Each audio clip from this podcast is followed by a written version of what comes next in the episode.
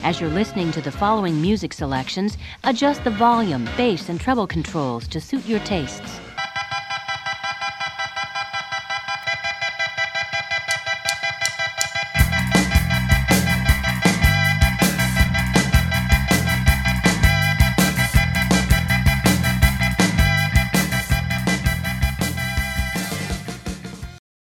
Welcome to Android's Dungeon on CFRU 93.3 FM, broadcasting out of the University of Guelph, Guelph, Ontario campus. Traditionally, this is pandemic edition, endless pandemic, endless lockdown, endless do what I tell you edition. I am Jack, and I'm joined by the lovely JJB. How are you, Joel? Not bad. I heard something interesting the other day. Uh, apparently, some of our our listeners only listen when we don't talk about board games. Example. Like, you know, at the beginning of the episodes, we usually just start rambling about whatever's been going on in our lives or whatever. Uh huh. They'll like tune in for that time. And then as soon as we say, What have you been playing lately? They're like, Nope. They turn off the podcast. That's interesting because I would have thought it'd be the exact opposite. It's like we're just Yeah. destroying everything we've got, like just kneecapping any momentum we have by uh, mindless chit chat. Apparently, our, yeah, apparently our aimless banter is is really a good draw. well, maybe we can just draw out the show for a whole, whole hour of uh, inane chit chat and uh, conversation. But Apparently, uh, Ghost has been eating off the stove, so he's been put into jail, which means that he gets put in my hands and the door gets closed. I feel like that's sending the cat mixed signals. He he was eating something delicious, and then he gets to be held. Hmm. Yeah, I suppose so, but he doesn't want to be. You can tell How he, he's good to just like go explore right now. How big is the cat now? He's a medium cat. He's nice and tall. He's not a chubby guy. hmm He's a good boy. Speaking of listeners, you can check us out on CFRU.ca. Tune in on Thursdays at one o'clock. If you're listening and it's Thursday, it's one o'clock. Good for you. If you are not, what's wrong with you? Unless you're listening online through the archives or your favorite podcasting website, that works. That's great. And that's how Joel can probably tell when you drop off yeah, or you don't even listen at all. we do It- get stats. I haven't checked them in a while. I, I'd rather not even look at them. It's it's it's obvious we get so many. It's you know you don't even need to know. Uh, anyway, Android's Dungeon is a show about books, movies, games, music, whatever happened to us before we walked into the studio, or in this case, the offices in which we're recording. Uh, I have gassy dog sitting in the hall next to me, so that's kind of a change. Gross. He's uh he's a bit of a farty boy, but uh, that's what happens when your dog does not do a power dump on the walk. But uh, you know what? I, it's not fair to him. He's not smelly right now, but uh, he does have a habit of being a little farty. Sometimes very audible. Sometimes to the point that even it, it shocks him. He'll be sitting. he He'll scare sit himself? He'll sometimes not scare, but he'll be surprised. Like, where did that come from? He's not a genius, but he does his best. Reminds me of like Good Will Hunting when uh, Robin Williams is talking to Matt Damon about his wife and how she used to wake herself up with her farts and that would scare the would scare the dog off. it's, I guess it's pretty similar, except the dog is like he's not scaring dog is the anyone. culprit. Yeah. Well, that's one of the old jokes is blame it on the dog. And and to be honest, like you can always tell the difference between a dog fart and a person fart. And if you Oh, can't, then that there's something wrong with that person. Well, it's a- very rich, it, rich smell to a dog fart that only an uh, only a beast can can conjure. But uh, I think if a human being is capable of that, they they should really rethink their diet and maybe the amount of exercise they're getting because it's they need something else in their diet. That's all I'm gonna say. yeah. This is a gross Stop eating topic. kibbles all the time. It's weird.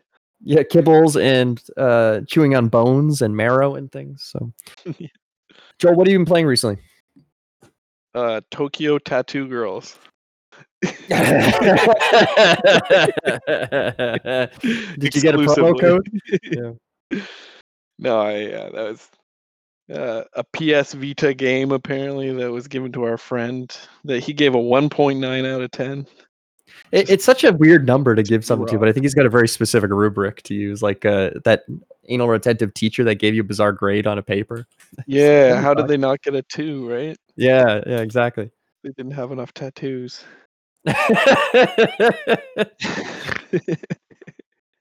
Anyway, I've been playing. no Kuni. I've been playing a buttload of Age of Empires. I've been playing some Welcome to, which has been pretty good.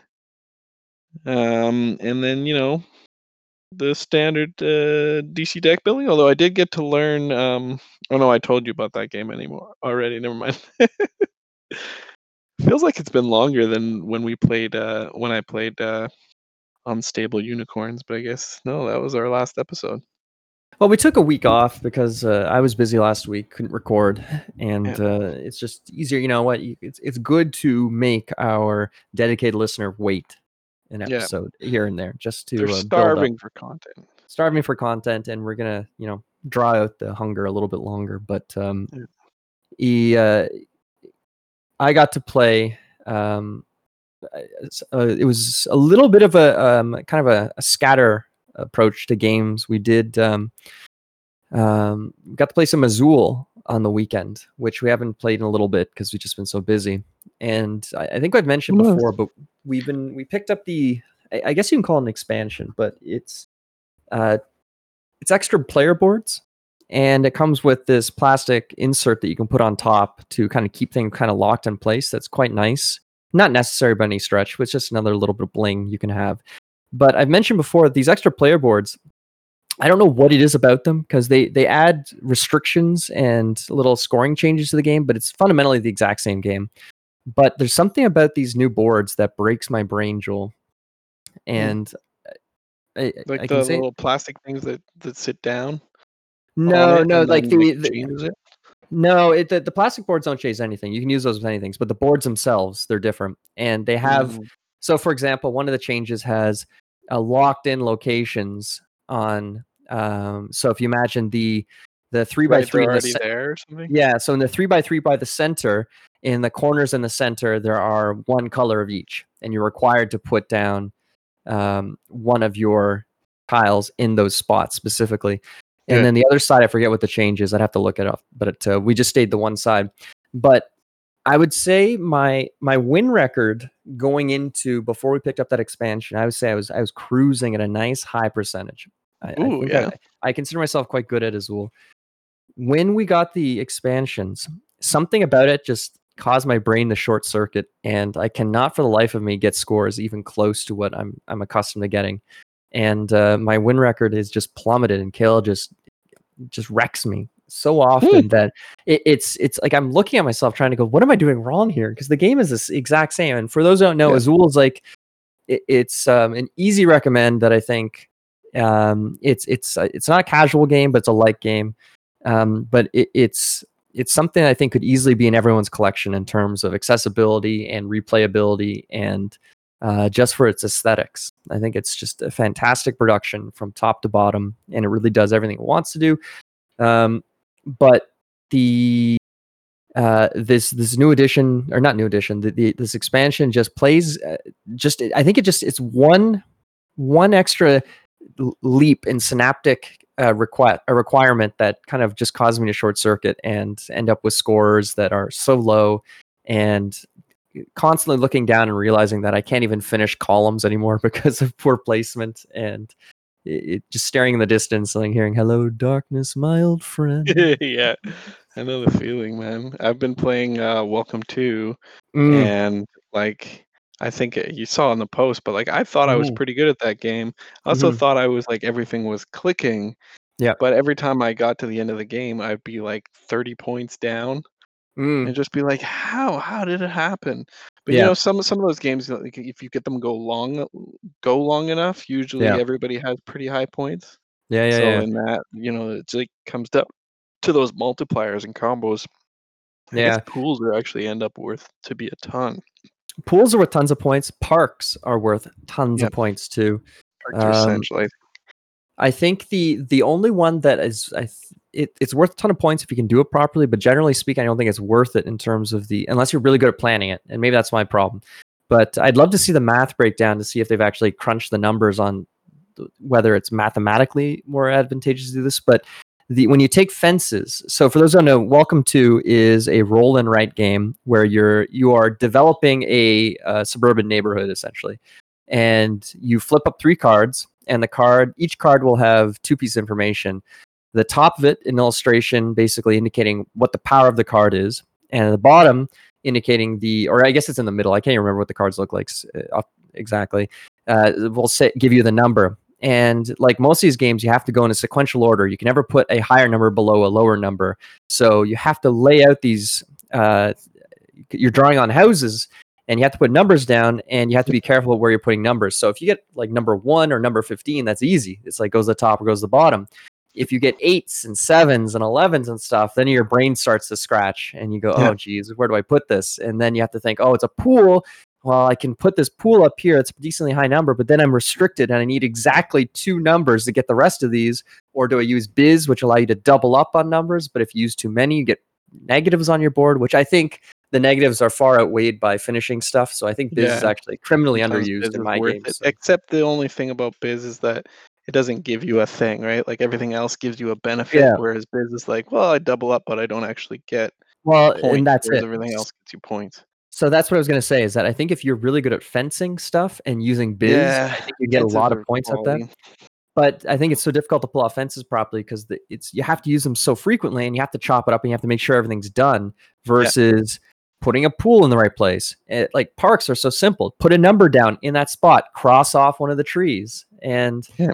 it, it's anyway. I think it's a great, great game. Yeah, I love it as a roll and write. Um, And there's so many expansions too, or different versions, and I'm afraid to even look at them because I'm wondering like, what what do these add? What do these change? Are these just like themes? Is just like Harry Potter Munchkin or something? Like I, I don't know. It kind of keeps me on my toes a little bit. But uh, as it stands, the base game we've played tons of times, and my only criticism is that it's a little too complicated to just dump on people who are looking for a quick, easy game. Because I find the information overload has short circuited a couple brains. Uh, Really?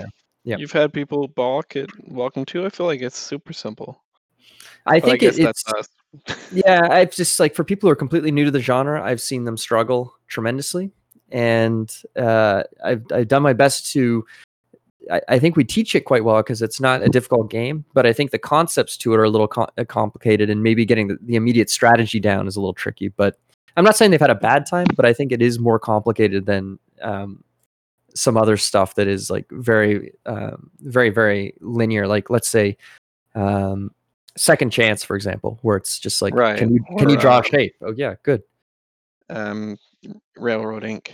railroad ink oh railroad ink oh geez that one yeah anyway uh Easy to learn though, right? It's like Yeah. here's the paths.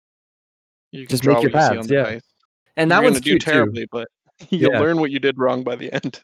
Yeah yeah exactly and it's uh, there's less i think there's less information to process in terms of like just draw your roots versus uh oh what's bis do again? Like oh hold on here. I don't know. And that's Yeah, just me. so we did um we we didn't play welcome to we played azul. So we did two games of that and we we went uh 50 50 on those. So i took one the second one kale took the first one. Okay, not bad. um so i'm pretty i was pleased with that because i haven't won one of those in forever. Then we did splendor and uh splendor was uh it's one of those i don't want to call it evergreen it's just a game that we can play so quickly and so easily between the two of us and i think we're both decently good at it that uh it- there's a there's a struggle i guess if that's what the right word to be used like if there's an actual competition of sorts yeah, um it's and like I don't- DC for me and Sam. yeah, exactly. So it's it's like you you know Get the the other person what they're doing. Yeah. And I don't know when was the last time you played Splendor, Joel? Not too long ago. I think maybe uh, around Christmas. Mm-hmm. Well, that's that's a decent amount of time, Joel. well, yeah, I suppose, but like you know, Yeah. it's it's getting pretty old.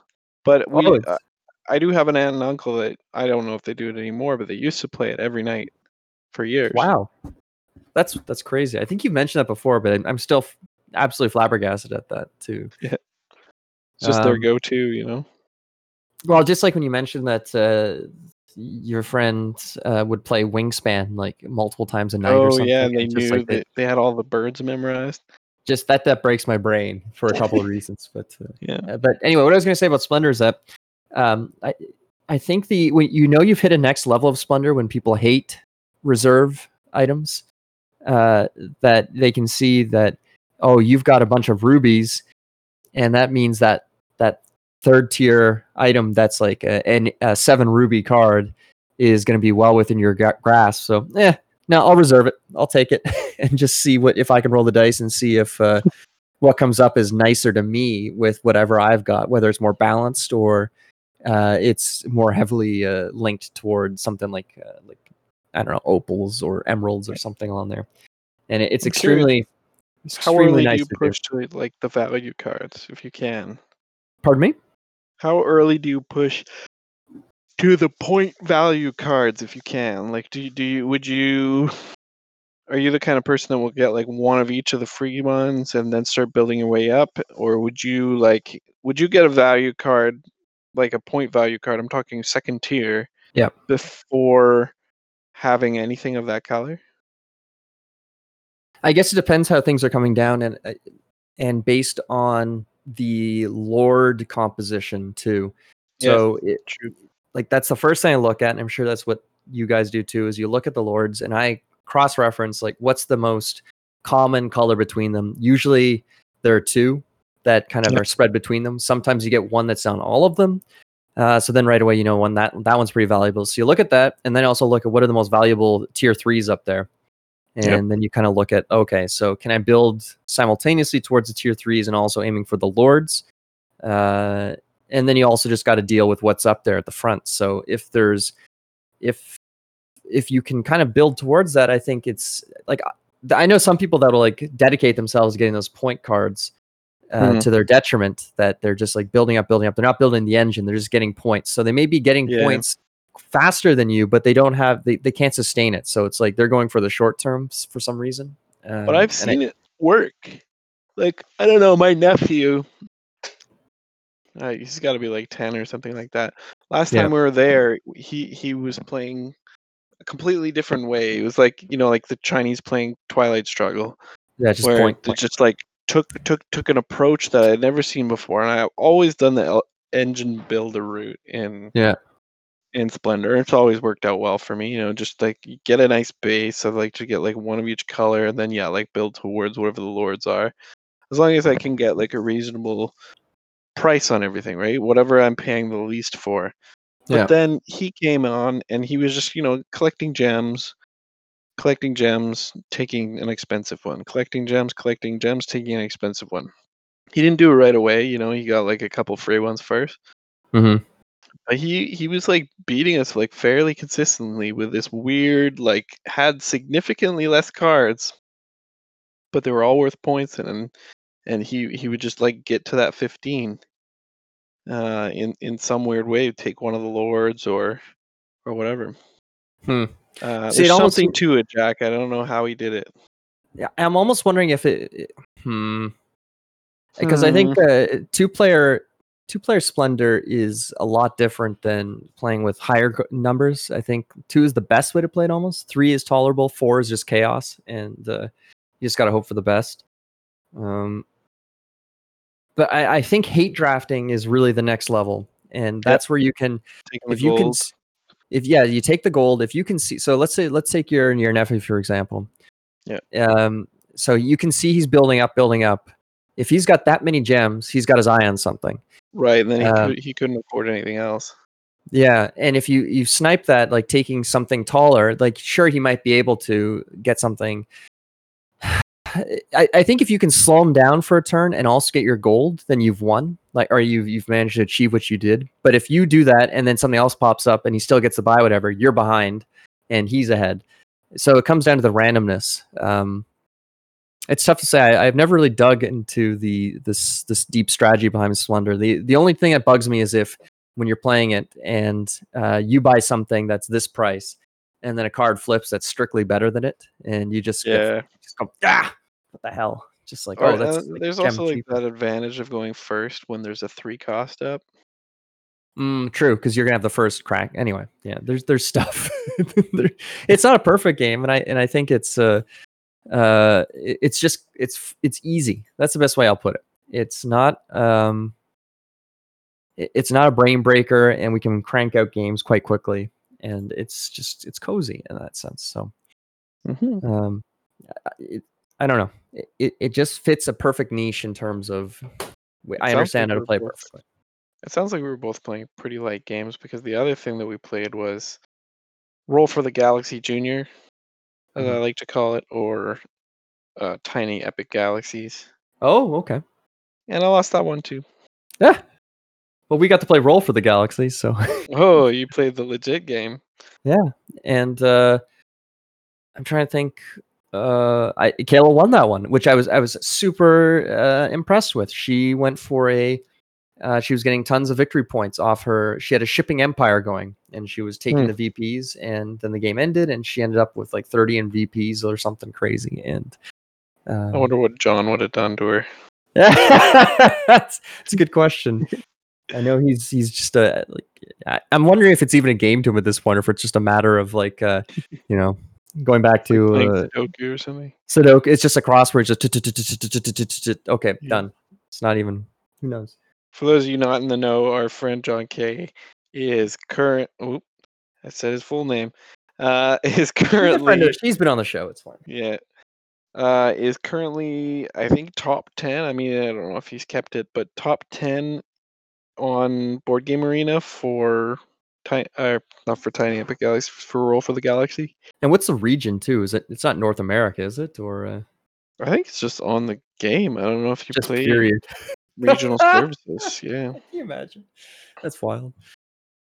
It's it's a it's a really really good game, and there's it's that's a game that definitely shines at three players and four players because there's that has that um, Puerto Rico follow the leader aspect to it, and you really want to look what other people are doing, and you want to follow like s- anticipate like oh Joel's going to do that, so it's obvious I don't have to do this, but I can put something into it so I can get some extra points on it. But I want to activate this one, and Joel's looking at me saying well it's obvious Jack wants to do that one, so I don't have to put any and then you both stare at each other's neither one picks the one they expected and you don't do anything and the other person just said i'm going to take what i want and goes on to do what Kind they of makes do me curious of what player count John plays at. You know, because It- I'm it's probably sure it's two. played fairly differently from two to four to.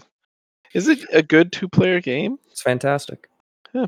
You roll and the thing about the two player and this is where the randomness comes in is you roll an extra dice and that's um uh that and it's only a white dice so it's it's only going to be a couple or it's going to be the basic stuff um and there's going to be an extra action that shows up and uh, it could be one that somebody's already picked or it can be an extra one so there is literally uh, kind of a, a gambling aspect of like oh gee do i let the ai basically help me out like a one in six chance that it's going to be get give me what i want but uh, uh, it's a great game really really like i don't know if robin's been playing it i know she was uh, into it for a bit but i don't know Well, uh, she's big into the tiny epics. I know because she was teaching me tiny epic dinosaurs and tiny epic galaxies last time she was here. mm-hmm. So she might just play that, but I don't know. Yeah, they she she definitely was on board when you guys were talking about playing Tiny Epic Galaxy. I'm excited because uh, this Sunday we're actually going to start up again. I know that like disc golf has kind of taken over for a while, Mhm. and that nobody really had any interest in playing board games. But uh, what are we going to play? 1820? uh, 22 hopefully 22? And what's that one like? It is set in Great Britain, Britain, and it is an odd duck in that there's tons of auctions in the game, and um, it's it's got a bunch of the similar trappings of the the rest of the genre, but the auctions are really what makes it unique. And um, there's a bunch of uh, tons of minor companies as well. So I, I've been reading about it a little bit. I don't know tons, but I'm gonna have to brush up on it before we play. But um, I'm excited because uh, it's supposed to be quite good, and uh, I know Y's been excited to play it for a while. so-? Ooh, good question. Uh, I think it's partial. So Oh no! Y is going to do some shenanigans. no, I don't know. I have no idea. The 2 I'm just- there will. I might be getting mixed up. for it. Might be getting mixed up. I don't so know if Y even had Mark in that email. Well, I'm not sure. We'll have to double check because Yeah. uh, maybe Mark will hop in on that one. But um, oh, before I forget to, uh, so it was Azul Splendor, Roll for the Galaxy, and then we got to play Nemesis, which has been uh, one of these games that's been kind of floating around for a while. It's been out for a bit, but um, someone popped, joined the Guelph board gaming group, and put Nemesis down as their favorite game, and um, I- think it's a, very appealing sort of um, concept to a lot of people. It's a miniature heavy Kickstarter game by the same Oh, people I think who did uh, Tainted Grail. And I don't know if Lords of Hellas is the same thing, but uh, might be getting mixed up. But anyway, a very splashy production value. And it is a, a co- competitive cooperative game set on a spaceship that uh, an alien menace has set up shop on, Oh, and everyone is working to fulfill their own objectives while trying to prevent the ship and the from being destroyed either through malfunctions or dying uh, due to aliens ripping your face off. So ah, it is this like uh, intrigue? it, no, I would not call an intrigue in this the One sense of like many? no, no, I wouldn't even put it like that. The so everyone has their own character. Uh, they have their own deck of cards, and it's Gloomhaven esque in the sense that everyone gets two actions a turn, unless I was reading the rules wrong, but that's what I believe it is. So you get two actions a turn, and each action will cost different uh, amount on cards. Some only cost you the card itself. Some will cost you the card to do it plus an extra, and so on. Oh, I'm gonna sneeze one sec. I lost it. That's the worst. Oh, uh, and then there are the different rooms your character is in. Each do something special you. too. So it's there's there's a ton of information. That's one of the problems too. Is that a lot of it is um, kind of obfuscated. Like there's a whole sh- there are two separate sheets I think to let you know what each room does because they don't write it on the room itself. And the ship is randomly laid out in the sense you have these hexes and you shuffle them up and you put them down and then you take more little count counters, shuffle them, put them down. So you, you're exploring the ship. You go to one of these hexes, it flips over, and you see what the room is. And you also flip over this tiny thing, which indicates a couple things. It'll say whether there's a malfunction in the room, uh, or there it'll indicate whether uh, uh, maybe there, it's on fire, maybe uh, nothing bad happens, which is fantastic, like it's silent. But the other thing too is there's this number on it, and that there's it'll correspond to one of the hallways that is connected to this room, and that's the noise counter. And you roll a dice, and based on the symbols that are the pips that come up, indicates where you put this little marker indicating that noise has been made. And this is where the pandemic influence comes from. That every time you Mm. enter this room, or a connected room, there's a chance that you might end up putting two noise counters on top of each other. And if you do that, we were joking, it's an outbreak. And you take away all the tokens around there, and then you draw from a bag to see what type of alien menace is going to arise Ah, or show up in that spot. And it can scale from the the and there are different sizes of them. There's larvae, there are adults, there are uh, breeders, and there are queens and they're each with different abilities and different danger levels. And uh, the miniatures on the aliens are fantastic. They look really, really good. Um, and you're running around, and everyone has two objectives. You have a uh, what's called a personal objective and a corporate objective. And as soon as the first alien shows up, you have to choose between one of them that you're going to go for. And some of these objectives can be something like uh, like the ones I had. Uh, the the personal objective was uh, like kleptomaniac, like have seven items and then get into an escape pod. And it's like, okay. But the thing is, the escape pods are locked initially unless the self destruct sequence hits a certain point or you manage to unlock them in the room. And the room that I wanted to get to was on fire at the time. So it's like, oh, this is difficult. Um, all right, but the other objective, and this is where it gets into the meanness of the game, is um, I think it was something like prevent uh, make sure player four, uh, player three doesn't win the game and kill player one. what? so So, one of you is like kind of a bad guy. well, but everyone can have possibly these sorts of objectives. Oh, in a everybody has ulterior ulterior motives. So, but that's the thing. So I don't know that the, the It's a spread team of success and an individual success. well, it's not even team success, and that's what I was confused about. I was trying to look through. I was trying to figure out if I was missing something. And this was my complaint about the game was that uh, in something like Betrayal, um, everyone's ostensibly on the same team at the beginning, even though there's no like win condition yet. Pandemic, you're all on the same team. Uh, you're all trying to solve this problem.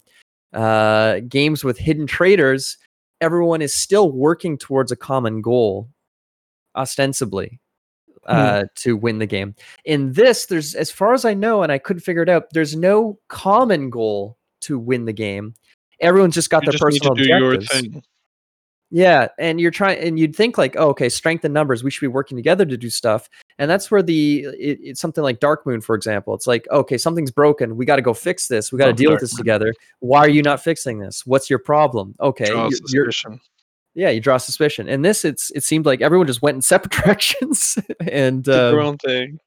did their own You- thing to an extent. So extent. basically, you're saying that like they they had there was this just like this expectation that you were going to be selfish, and so everybody was selfish, and it was just like fine because I get, I guess so. I guess that's what I'm getting at. Um, it, I think the issue is that there. anyone else succeeds. Yeah, that's the problem. So I, I think there was an issue is that I don't see why they're unless they were playing it wrong or we were we were teaching it wrong. There's no global objective that we can be working toward in the sense of if we all do this, we all win, or if we if we all don't take care of this, we all lose. Like there's no option. We all have to do this to an extent. Outside the of other that, versions, you work together. no, no, I was wishing there would be something like that because in this, as far as I know, there were just your personal objectives, and it seemed Oh, like the crossover potential was very low.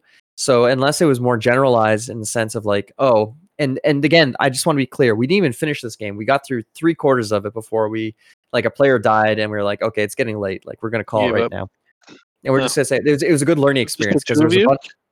Uh, no, we got to play with our friends, so we Oh, because nice. he I don't own a copy of this, and frankly, Right. after playing it, I wouldn't be rushing to buy it, but I'm very happy someone else has a copy of it because I'm more than happy to like try it.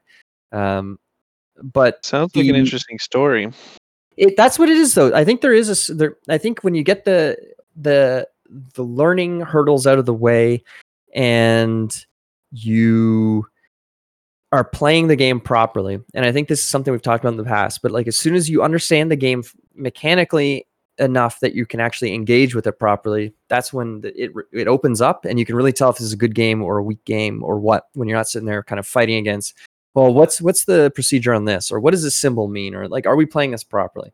So as it stands i would i would definitely play it again and i want to play it at least one more time before i get really like make up my, Mm. my mind firmly. But my surface impression was that the lack the the objective stuff confused me because it seemed like somebody dumping intrigue where it wasn't necessarily required. And it's it's kind of like how dead of winter everyone has uh and i think and this is going to sound awful when i put it like this but i think dead of winter does it better somehow that what? that you still have to worry about a common objective and that like you have to you have to kind of keep things at a semblance of a level of functional of functionality or else everyone's going to Yeah. lose and you're going to lose and and maybe because there are things like pandemic-esque and i keep like pandemic is such an obvious influence because there's only so many fire tokens there's only so many malfunction tokens and if you're required to draw from the bag and there are none left and the ship blows up because it's like it's it's irreparably damaged so in that sense there's a there's a cooperative goal in that oh i got to fix this section because if we get another oh something's busted then we all lose Yeah. or if the fire spreads we all lose Unless it's um, one of your guys' mission. well but if like that's if the ship blows up everyone loses so Oh, that's okay. but um I, I guess that's what i'm getting at is that the if if if the objectives as far as i can tell off my surface impression not even one game um were a bit more developed or at least more thought out as opposed to being so zero sum if there was more obvious crossover between them or at least uh, common ob- global goals or objectives i think the game would be a lot more interesting and you'd be looking over your shoulder a bit more thinking like oh is kayla really helping me or is she getting ready to just like lock me in with the alien and i'm screwed here so It just needs a little more cooperative.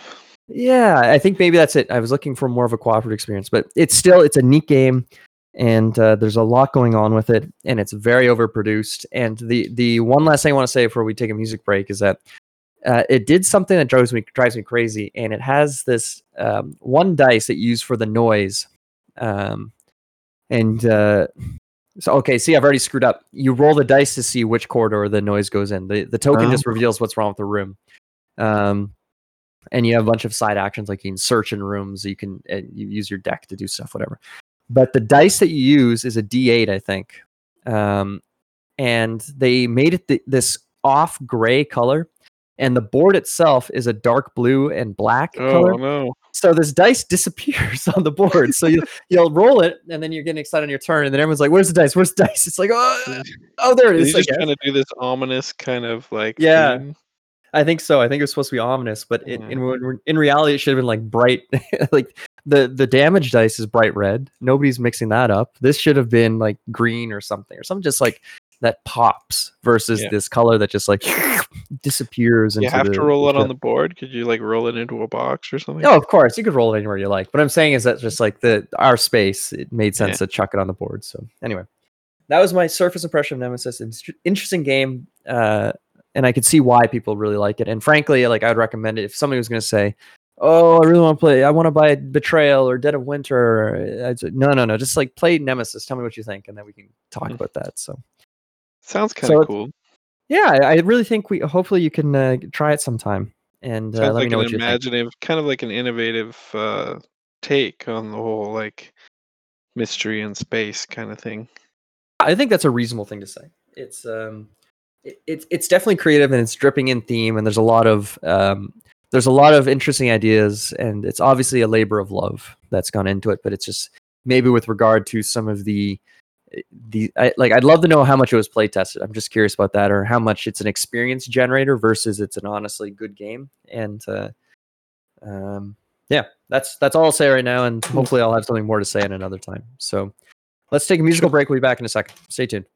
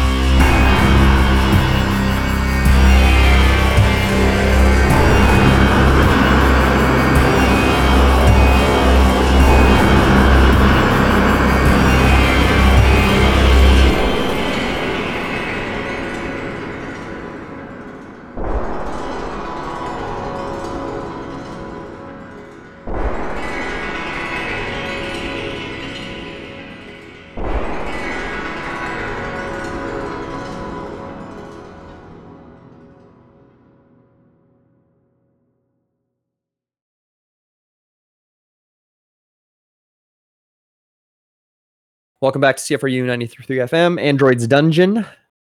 What you just listened to was, I think we've played this for a long time ago, but uh, if not, ignore it. What is Woman from The Hexen, The Garden of Unearthly Delights from 2018. Very What is woman? What is Woman? Um, I, I think it, you could classify it as a I don't I don't know I call dark synth. It's not dungeon synth. It's not quite dark ambient, but it's there. It's in the middle. Uh, lovely track from that uh, the band who I have not looked up since. I should investigate them because it's a great album. Pure, I'd say space psychedelia that uh, you you could almost see the um, I don't know. I don't want to say 1960s, but maybe 70s or 80s. Rated R, uh, violent, sex-filled uh, science fiction romp that uh, cocaine fueled project. That's kind of Sounds good to me. Yeah, I mean, like I'm not Sign me up. sign me up. Uh, speaking of uh, cocaine fueled projects, we watched uh, the the 1984 Dune movie on the weekend, split up into two parts. Oh, yeah. Um the uh and uh, wait, we actually watched the alternative fan cut joel and this is the one where this this guy i think i told you about this a while ago um this very dedicated fellow. I think his name is uh spice farmer or spice hunter i don't know something like that. Uh, he went through and he found extra footage that was in specific locations. Like there's a TV version of Dune that had extra footage that didn't make it to the theatrical release, and then there was another version of the movie that had extra stuff in it.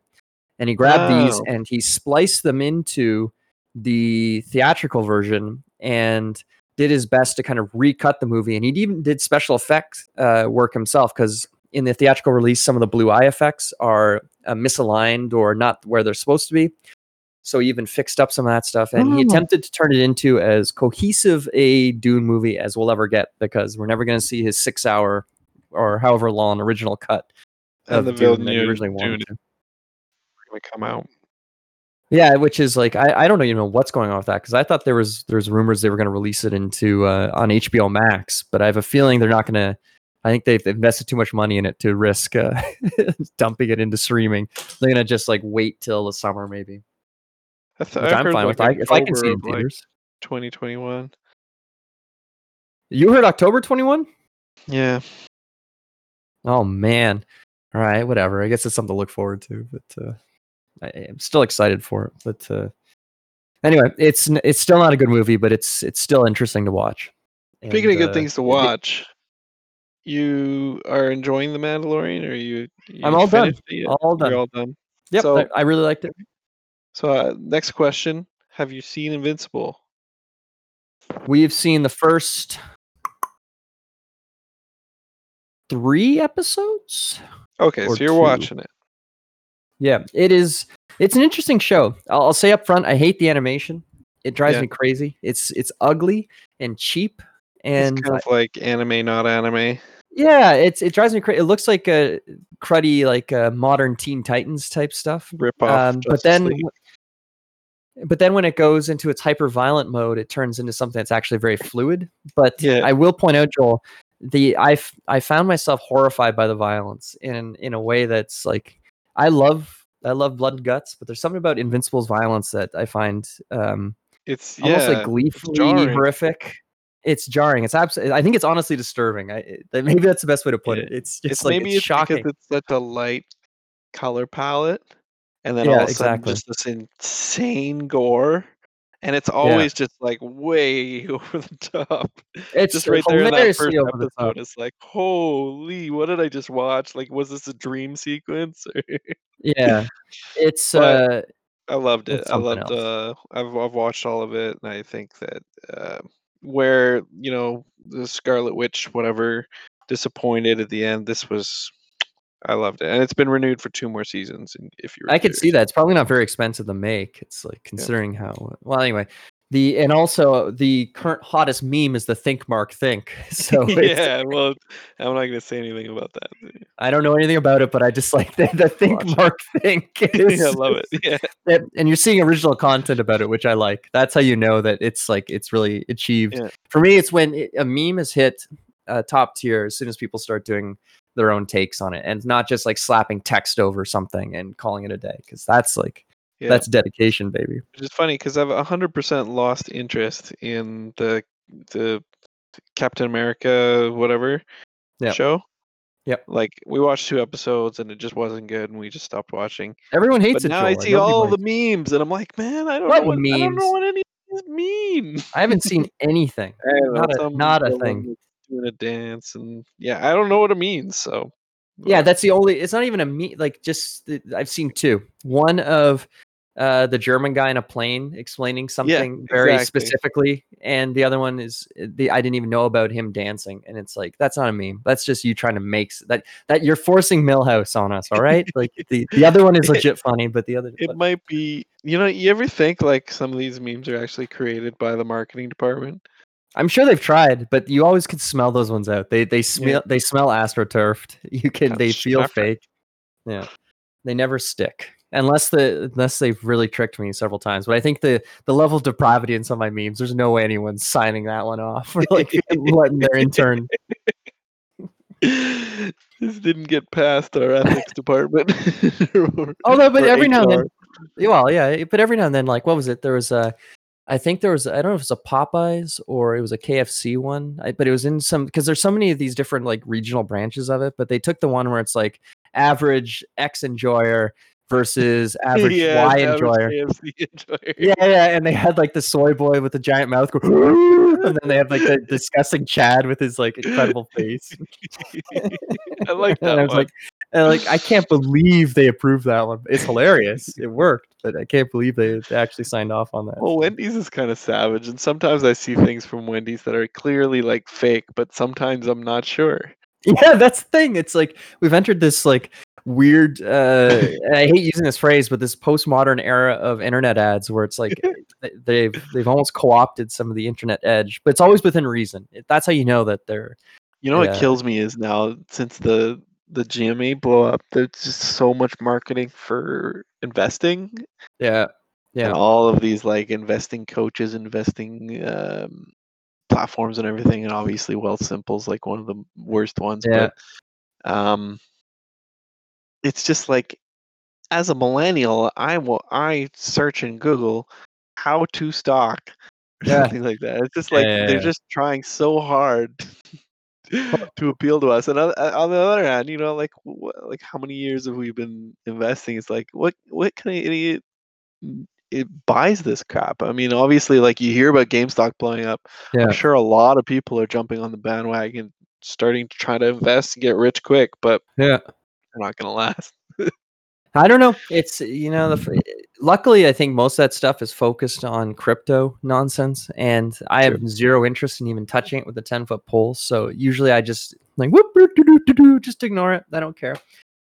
Uh, you know, if it's uh, I, I just don't want people being taken advantage of. I guess at the end of the day, Yeah. And, like understanding that this is like a a giant slot machine uh, you can do your due diligence and you can hop on the ride, but just be prepared to understand what you're getting into and don't let people like. And that's the thing that it bugs me a lot about some of these. Um, like again, going back to astroturfing, that you can tell that like no, nobody. This is force. Nobody asked you. You're building Yeah. this artificial sort of push for this stuff. Get out of here. Knock it off. So whatever. it's usually pretty easy to sniff it out. I did want to say uh, congratulations to Seth, one of our only listeners. I mean, one of our many listeners. Um, it's the second time in a row that he's won uh, a season of diplomacy. We've Holy had two, smokes! We've had two two seasons now, one in 2021, 2021, kind of rolling across, and he is the only winner. That's fantastic. Great for Seth. Yeah, and Hey, it, it was actually a really interesting final. Well, fit. wait, we got uh what time is it? It's we've got about uh eight minutes, five minutes or so. So like, why don't you give us a rundown of this Well, I want to uh, talk about a bit about D and D, but uh, I, All right, let's I- we can go quickly through take long. Like Yep. the the diplomacy was basically the situation where I was England and I kind of like had like a fake alliance with Germany and France, which was Alex and Stefan. Yep. And they kind of knew I was going to turn on them, and they were going to ready to turn on me. And sure enough, I turned on Alex Germans. but basically that entire time at the beginning of the game, I was just feeding information to Turkey and Russia to like whatever they told me they were going to do. Turkey and Russia knew because I told them. And then kind of it was just kind of an odd situation where they couldn't get across in time. But Turkey was Seth and Russia was Robin, and they both did fantastically. Gee. And Robin kind of uh, gave up most of her territory to uh, to Seth so that Seth could win, and Alex gave everything, all of his control of all of his units to Stefan. In kind of this two versus two alliance situation where Uh-huh. like one of them felt like I can't win, but I want my teammate to win. And Oh, I they see. both did it at the same time. And then it became this this whole like can Stefan take all of Germany's units or all of Germany's set sessions before Seth, you know, like expands and then it kind of became this exact tie where one of them had 17, one of them had 16 and you need 18 to win and they had this exact border clash and I'm I'm giving it or I was like kind of like talking to Robin about it but Robin was giving advice to Seth and Alex was giving advice to Stefan and they kind of clashed at this perfect boundary and then uh, i sent a few messages to to seth say why don't you try this? And sure enough seth just pulled out the win in the last year. It was really cool. Wow. Like 18 to 17 was the final score which is like Wow. exact split Well, great. Good for him. That's fantastic. Was it a really treacherous game, or was this pretty much by the book? Um, yeah, I mean there were a lot, there were a lot of betrayals. Obviously, Italy and Austria dead dead by the fifth year as usual. Poor, poor Austria never gets a, a break. But um, uh, yeah, and both of those were like you know Italy had a brief alliance with France so that France could turn on me, and then you know uh, a year later or less, maybe six months later, uh, France just turned around and turned on them. So you know the typical backstabbing. yeah. It was great, and honestly, it was a, a pretty good season too. Robin came in hard. Like I think she won like five of the seven games in the regular season before we get to the finals. It's Wow. insane. But in D and D, uh, I did play this Sunday as the player in the thing, and I just wanted to say that. Have you heard of like an adversarial DM? Do you know what this yes, is? absolutely. I've, I've never experienced one. hundred percent adversarial. Oh it's my god. insane. Like I spent the entire session. We we had to go. We had a challenge from like basically the first guy that we were supposed to fight ages ago, um, and he had put himself on the edge of this ice flow, uh, and then there was water behind him, and you know the DM had set it up so that everywhere in front of us, between us and him, he had fed he had planted food into the ice and so that if we stepped there we had to make a Dex save and if we failed the Dex save we'd fall into the water below this frozen water So hold on. It had- was like you're you're trying to get the food. no no the oh sorry yeah i missed a very important part the food was planted in it and he had broken down the ice and then put snow all over it in such a way that hammerhead trout which were in the Hammerhead. Lake were smashing the ice from below Okay, cool.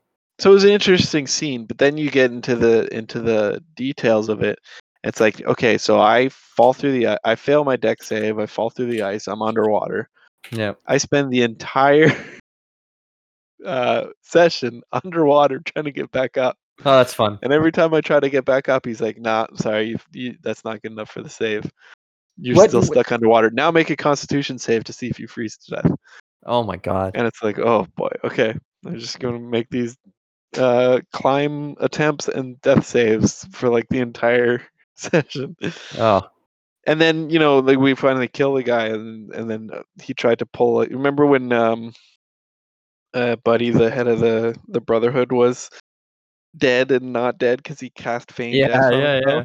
it was he he tried to pull one of those off so quickly i'm just like i take it off his head Oh man. oh jeez. So the, you know what you've described doesn't sound as much adversarially as much as just uh like just a painful situation like where you Yeah. Well, you mean- no, uh, sorry. Yeah, the adversarial stuff is more like um, somebody actually succeeds in climbing up, uh, he says, "Well, that's your action. You don't get any movement." or something like that. Like there's a lot of situations where like it's not the rules, but he'll make like kind of special rules to like try to see if he can end up with a win.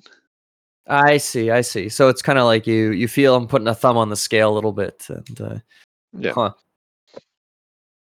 Um, are you are you enjoying this campaign? Not really. I played Age of Empires through most of Oh, gee. and that was fun. It was kind of like Oh, Gloomhaven, no. but I, I put Gloomhaven away. Uh, I just needed the space. wow. But uh, Uh, what did you think? Uh, uh, yeah, the dying minutes of the show. Tell us, uh, what did you think of our last session without giving away too many spoilers on Saltmarsh? Yeah, so we we have uh, about two minutes left. So we we just went through a section involving a, a siege on an island, and then we followed up the siege. It felt a little rapid. I'm surprised that it was set up that way because, um, I, like, I understand there's some momentum, but the, part that I was surprised at is everyone's kind of inflicted with this uh, disease that's making life quite rough, and uh, not even an opportunity to really kind of mitigate it beyond, unless of course I guess your party composition supported it. But um, so we we did the siege, and the siege was fine. I think it could have been tougher, to be honest. But um, Yeah. Maybe we just handled it properly. But I almost think Joel, and maybe this is just like a little tip for if you get to it with your other game, is that I think you should have more monsters coming and have like an obvious sort of daybreak counter or something like how many rounds till daytime Yeah. comes. I was trying to just And- think of it logically though, and that was the problem. Is that a round is like thirty seconds. I know that like, doesn't make a, sense. A I whole get it. night to pass through, right? I know, I you only know. had the break for like half an hour, so I, I get it in that sense, and I, I I spent the I, whole week thinking about that. Like, I would love to have it like you just overwhelmed the dawn breaks and everybody leaves, but I just couldn't figure it out, so I didn't. I know it's it's or at least just have it happening in like in the background. Maybe you're keeping track of it, and then it's just like uh, as things are looking as rough as it can be. It's like as the sun rises. Uh, anyway, with that, it's getting Yeah. too much. I suppose. Anyway, it was And good. I liked it it. Also becomes like this Deus Ex thing where you guys didn't win, you actually were saved by the DM, right? So Yeah, I don't know. It's like I don't. I wouldn't bug it. It doesn't bug me too much because it's like classic siege. It's got to end at some point. You're never Yeah. like, oh, you you you killed all the enemies. The siege is over. Congratulations. and then the other fight I thought was kind of interesting too. Um, it's uh, I like the scenery. like super powerful, yeah, and you could die. And I mean, you did. Somebody got knocked out, but at the Yeah. same time, there's not that much. There's not that many enemies there. no, and uh, I, I think we can talk about that stuff later. I think we'll do the uh, Ghost of Saltmarsh sort of um, uh, breakdown later. Yep. Kind of we can do our thoughts on it. But uh, that's the that's the end of our time for today. Uh, I'm sure we'll have a lot more to talk about next week. But in the meantime, thank you for listening to Android's Dungeon on CFRU 93.3 FM. I hope that everyone is staying safe and staying happy or relatively sane and getting some. It's been cold outside, so not like you've been getting a lot of sun, but uh, make the most of it. You know, do your best. So, uh, thank you for listening. I'm Jack. I'm Joel. We'll see you next week. Bye bye.